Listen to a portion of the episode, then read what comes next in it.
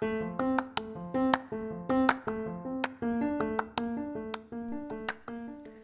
to the Daily Huddle podcast. I'm Libby Birkin, HR specialist, and also your huddle leader today. Let's get started. Welcome to Sunday, May 3rd. It's the beginning of a brand new week. Um, as for huddles, it's the end of our week though. So, as we wrap up this week, we've been talking about owning our emotions and coping with change. And today we're talking about owning our stress. Today's huddle actually comes from Dr. Roger Landry's article titled Own Your Stress, Then Let It Go. So this comes from directly from a Masterpiece Living article.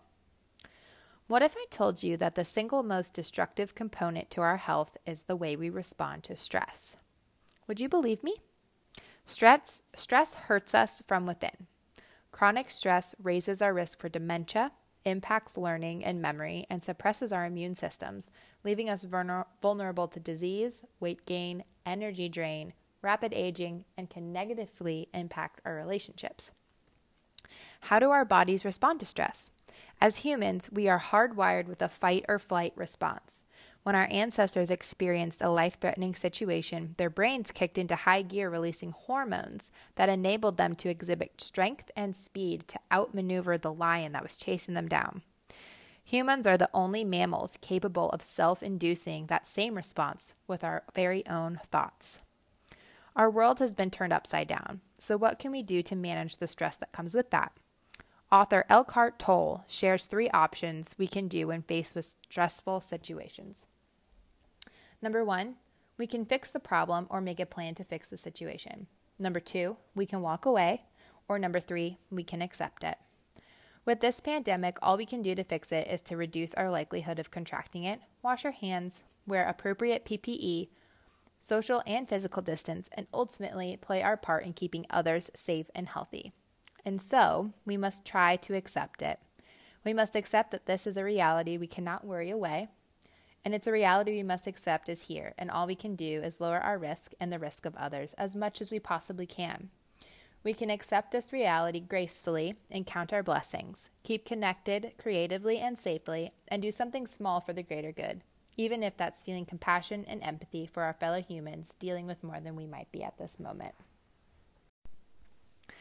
So, for our group discussion question today, uh, which of the SIPs are you focusing on to help you manage stress? When I think of this question, my mind immediately goes to physical health because um, I have been really purposeful in getting out and going on a walk every single day, at least three to four miles. Um, I think it's really important to connect with um, my roots and really find what makes me happy during these times of maybe not getting to do the other things that made me happy, like going shopping or going out to dinner or traveling. So, going on a walk, seeing families playing in their yard or um, other people on walks, and um, just the beautiful weather um, has really lifted me up and honestly served as a stress relief for me. Um, I plug in my headphones, listen to my favorite music, and just go on a walk and de stress and decompress. And it's been really good for me. So, as you go throughout your day, I encourage you to think of which of the SIPs um, you're focusing on to help manage the stress that you may be feeling during these times as well. Our daily foundational highlight today comes from key commitment number six. Stress can take a toll on our health in many different ways. When we manage our stress through the SIPs, we can continue to create a team atmosphere of respect and mutual support for those we work with and serve.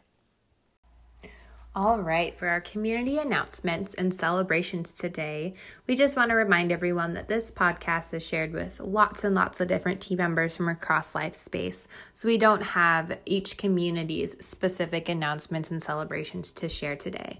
But we do encourage everyone to check in with your department, your leader, HR, or check in with your regularly published huddle sheets to stay in the know and spread appreciation to those celebrating something special. Our quote of the day today comes from Mark Black, who is a motivational speaker. Sometimes the most productive thing we can do is relax.